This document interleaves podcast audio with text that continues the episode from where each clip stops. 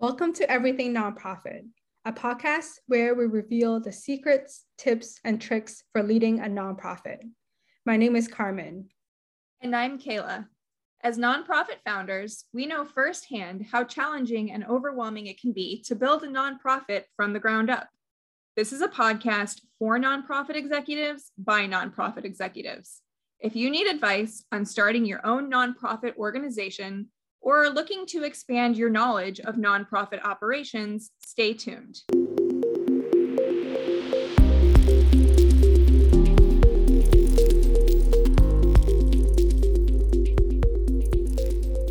Today we have a very special guest, Bob Prenovost. For those who don't know, Kayla and I started the Project Management Volunteers Puget Sound chapter in 2021 and Bob is a linchpin of the parent organization Project Management Volunteers, or PMV, in Vancouver, BC. He founded PMV in 2009, more than 10 years ago, with a mission to provide free project management resources to local nonprofits. Besides his work at Project Management Volunteers, Bob has extensive experience in both public and private sector organizations, working with a broad scope of operational, risk, and project management issues. He engages with senior leaders, enabling them to translate business strategy into positive and measurable results. Welcome to the show, Bob. Thank you. It's great to be with you. Since Kayla and myself founded the Puget Sound chapter in 2021, we have poured our hearts into it because we really believe in its mission and how much of an impact it can have on the project management community. Bob, something we have been so eager to know is what inspired you to begin Project Management Volunteers, or PMV, in the first place back in 2009? What was going through your mind when you came up with the idea? What was I thinking? I needed a new project. Uh, back in actually a little bit before 2009, in 2008, I, I made a decision to go back to school, to go back to university after many years away from academia. And I chose uh, project management as a discipline I wanted to learn more about. So I enrolled in UBC in their project management program and discovered in my class uh, a, a, number of people who were taking the course who were worked in the nonprofit sector, which at the time I knew very little about. So of course I immediately became very attracted to them and you know, spent my our breaks talking about what types of projects they were involved in and what their organizations did and it all became quite fascinating to me. And i realized that even though a lot of nonprofit organizations a lot of their work was being delivered on sort of a project management basis in reality there were very few actual project managers in the sector, and most people doing this work were really doing it off the sides of their desk. They usually had at least one or two other jobs and really didn't have a lot of background or a lot of experience in project management. So I thought that was kind of interesting that we had a you know fairly major sector um, of our economy doing work in project management with no project managers. That, that seemed to be a bit of a gap for me. Uh, not too long after I finished my uh, program at UBC, I um, got my uh, PMP designation and realized very quickly after, as, as I'm sure you both know, congratulations, you've got your designation. And by the way, every three years, you're going to requalify that by, by earning those professional development units. And I did a little bit of research and I realized, well, one of the ways you can do that it, uh, to earn those PDUs is actually to volunteer and use mm-hmm. your project management skills. So I was sitting with a friend of mine uh, one night and we were talking about this. And I said, Hey, I, have got this crazy idea. I said, What about if we got uh, project managers who work in the sector to volunteer their time and work for some of these nonprofit organizations that have these great projects that they're struggling to deliver? And at the same time, they can earn some PDUs. And he went, Fantastic idea. He said, All you have to do is get it started.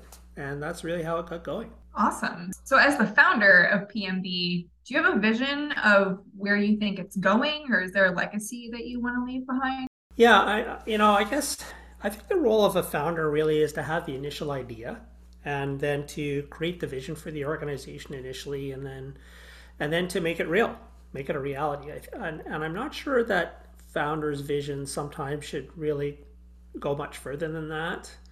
Uh, I think the people that uh, came to help me with the, the startup of PMV, and there there were many. They were a tremendously talented team. Some of them are still involved in the organization today. I'm happy to say. You know, really, it, it was their work that's the foundation of PMV and have brought it to where it is now. Um, and I think the vision of where it goes from here, it's it's it's up to the leaders of the organization. It, it's up uh, up to folks like you two, who have had your own vision to, to bring PMV and to bring the concept into into another community. So I, I applaud you for that. And um, my role now is simply to stand on the sidelines and applaud. Thanks for sharing that, Bob. And going back to the basics, can you tell listeners what is project management and why is it so important, especially in the nonprofit and social impact realm? Yeah, I mean, volumes of books and podcasts and videos have been written about what project management is and what it isn't. So, uh, you know, at risk of, of offending some of those uh, those experts, I mean, really, from a, a, I look at project management as a way to get things done you know, it, it, if you boil it down, that's that's really what it's about. It, it provides some alternative approaches like waterfall or agile. Uh, there's a bunch of tools that organizations can use to help move their initiatives and projects forward.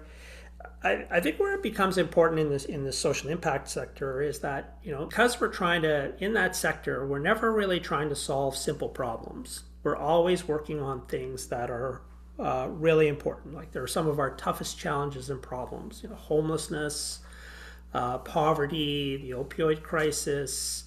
Uh, you know, these are these are big, big, hairy issues, and if project management can can help us uh, working in the sector in any way to even create any type of momentum against those problems, then I think it's critically important that we all know how to use it and that we do use it.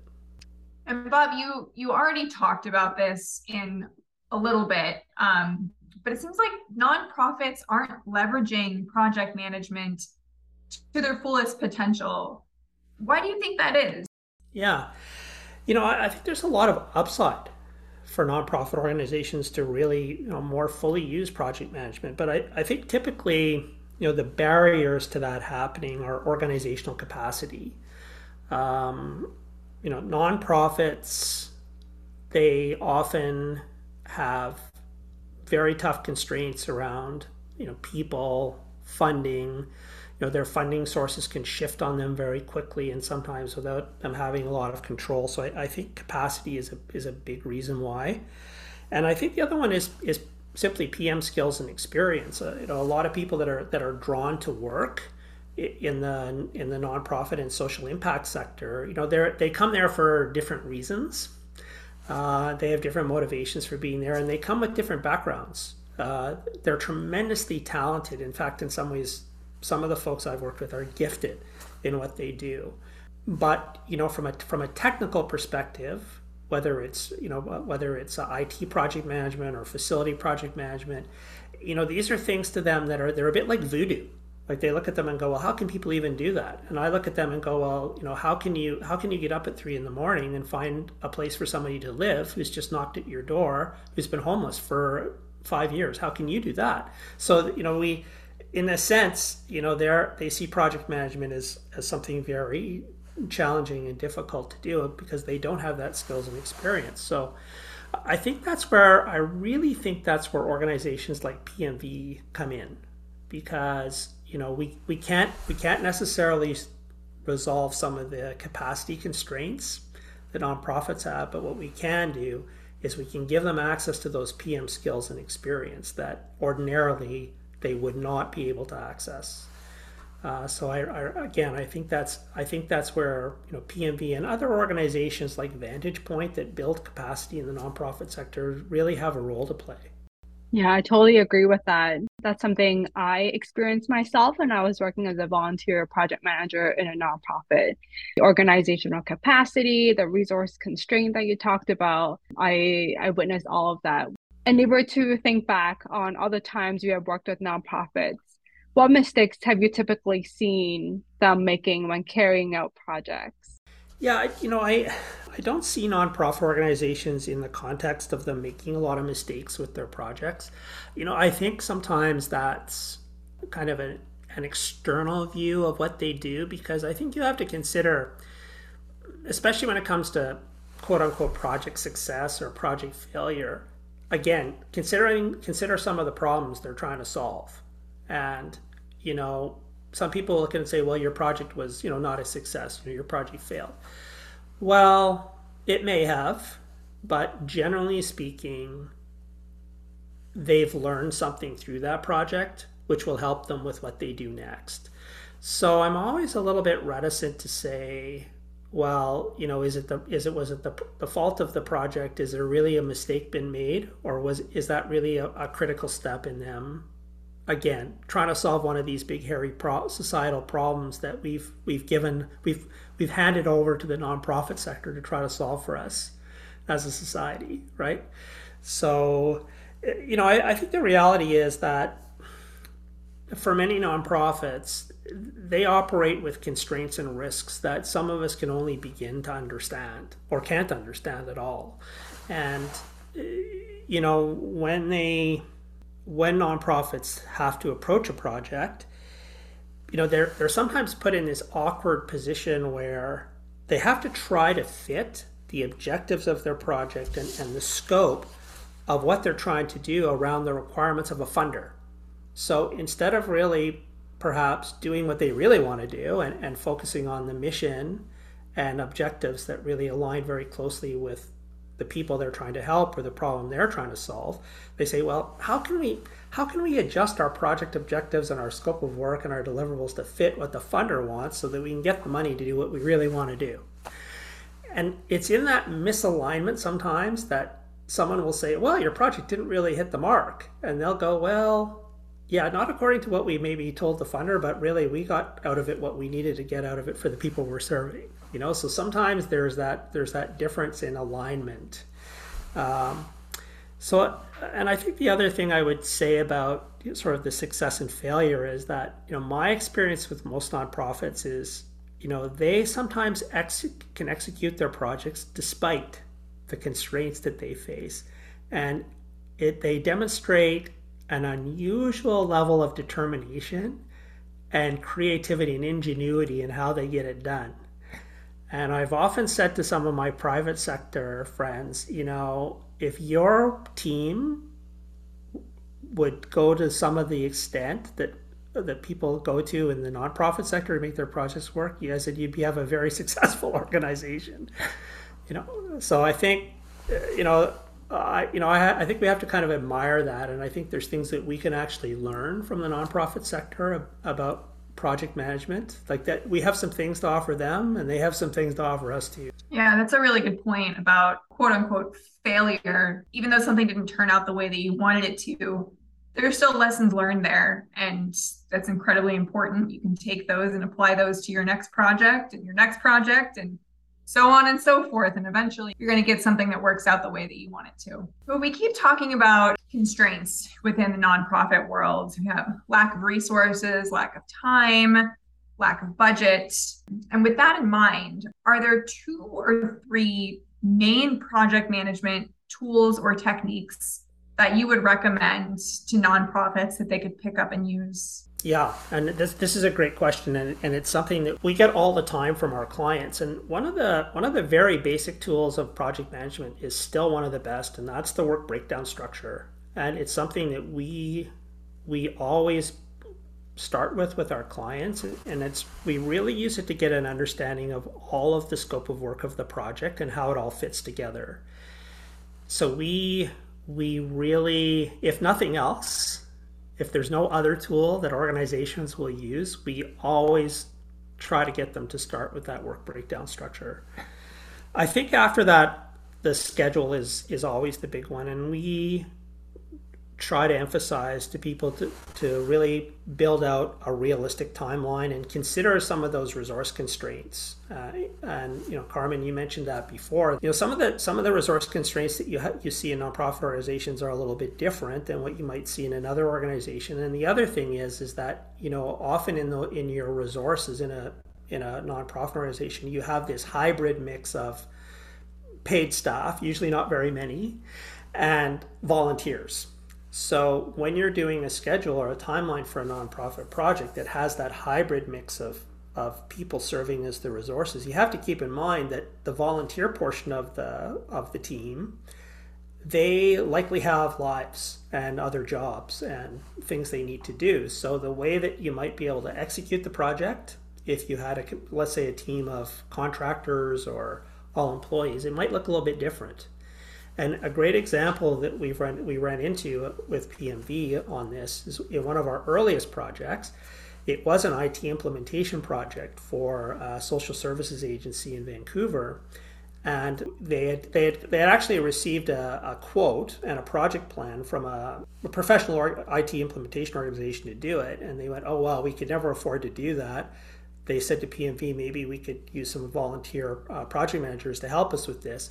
And we looked at it, and actually, the project went very well, but the timeline of the project looked very different you know, we had to consider that, you know, the, the programmers, the back end people, you know, the hardware folks, most of them were volunteering their time. And, you know, they were working at two and three o'clock in the morning. Not that that's unusual for IT folks. They seem to love that. But, but in some ways, you know, that that's where some of the differences are um, when you when you start looking at schedules and timeline. And I think the last one for us is risk management and risk registers. Um, this is something that we find you know occasionally gets overlooked in project planning. We we think it's really a valuable exercise to work with our clients around identifying, assessing, and planning. You know how they will mitigate risks that are going to come up in the project. And as I said, often overlooked, but once we go through the exercise with them, always valued.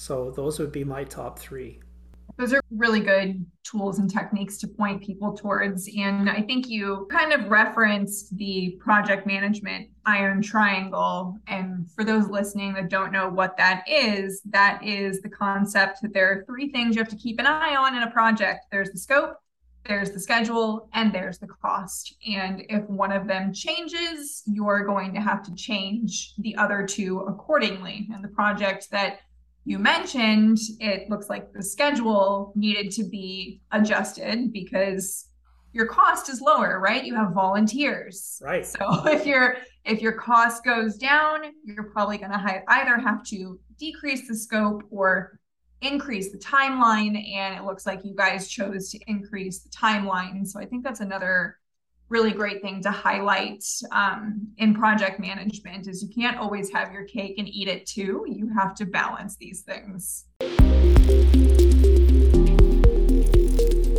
This podcast is proudly brought to you by puget sound project management volunteers. Puget sound project management volunteers helps impactful non-for-profit organizations achieve their objectives by connecting them with skillful project managers who can aid them in crystallizing their visions, leading project teams, and deconstructing their goals into achievable milestones. This service is absolutely free and can help your nonprofit organization get the extra help it needs so that you can spend more time making a difference in the world and less time on administration. Visit pm volunteers.org to request the assistance of a project manager 100% free of charge. No gimmicks, no catches, just one nonprofit helping another.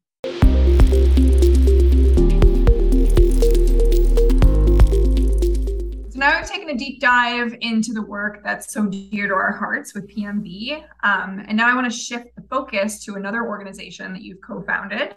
It's Propellor Social Enterprise Advisors. I know that it specializes in helping organizations develop their social purpose real estate projects. Now, what exactly does that mean, and why should nonprofits be seeking out these types of services? Yeah, our uh, professional practice, we really work with uh, nonprofit organizations around two different types of real estate projects.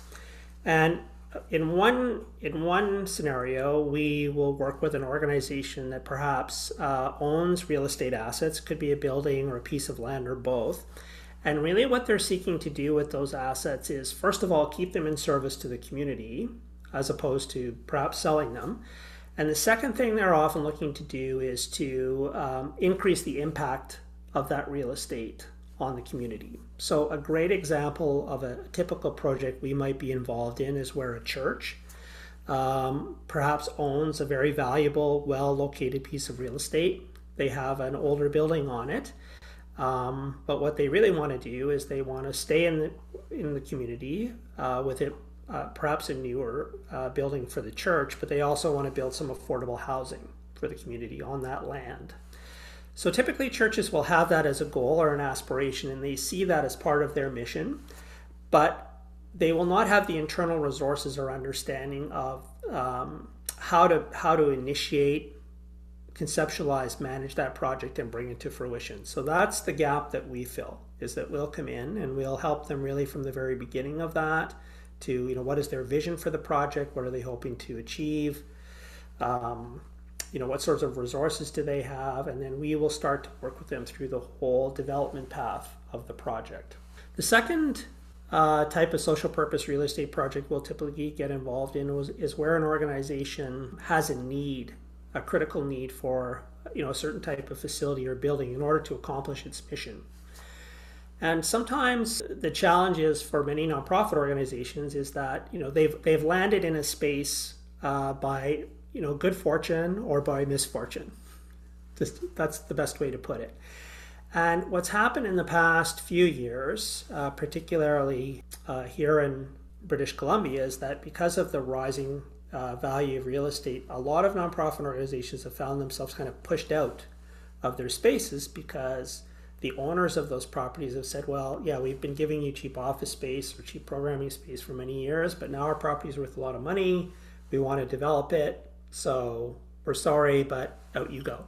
So a, a lot of our work there has been helping these organizations that are either you know uh, insecure around their facilities or they they need a better facility to do what they want to do is to find a way to you know either uh, buy a building you know lease more space renovate that space find the funding to do that work uh, and get them into a position where they have the type of facility that supports their mission and also uh, they're going to have security in place that they'll be able to be there for the long term so those are really that's kind of the short story around what we do.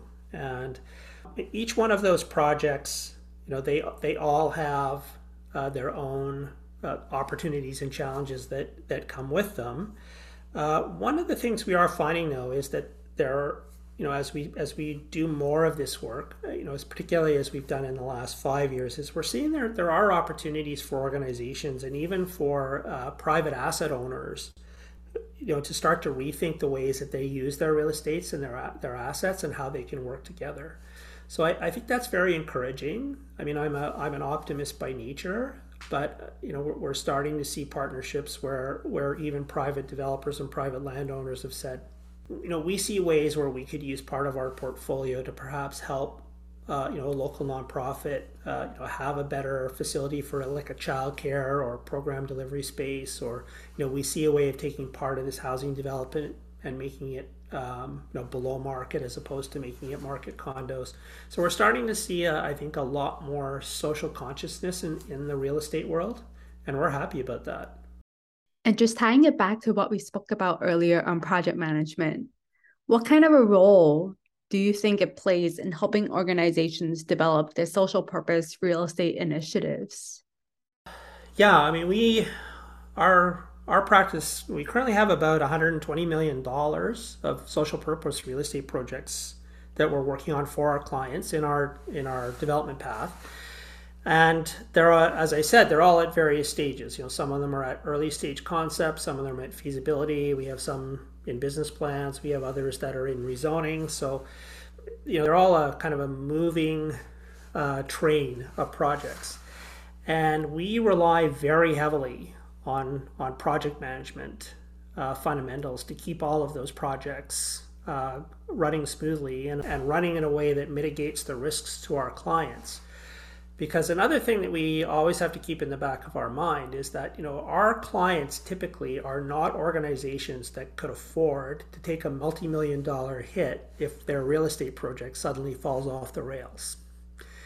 So we pay very close attention to making sure that, you know, things like you know schedules are developed that we have a risk register for the project that we look at those risk registers that we meet with their boards and we engage their stakeholders So, I mean, I think from what we do on social purpose real estate, you know, project management is an absolute foundational piece for us. And we could not do our work in an effective way or, or in a good way for our clients without using project management.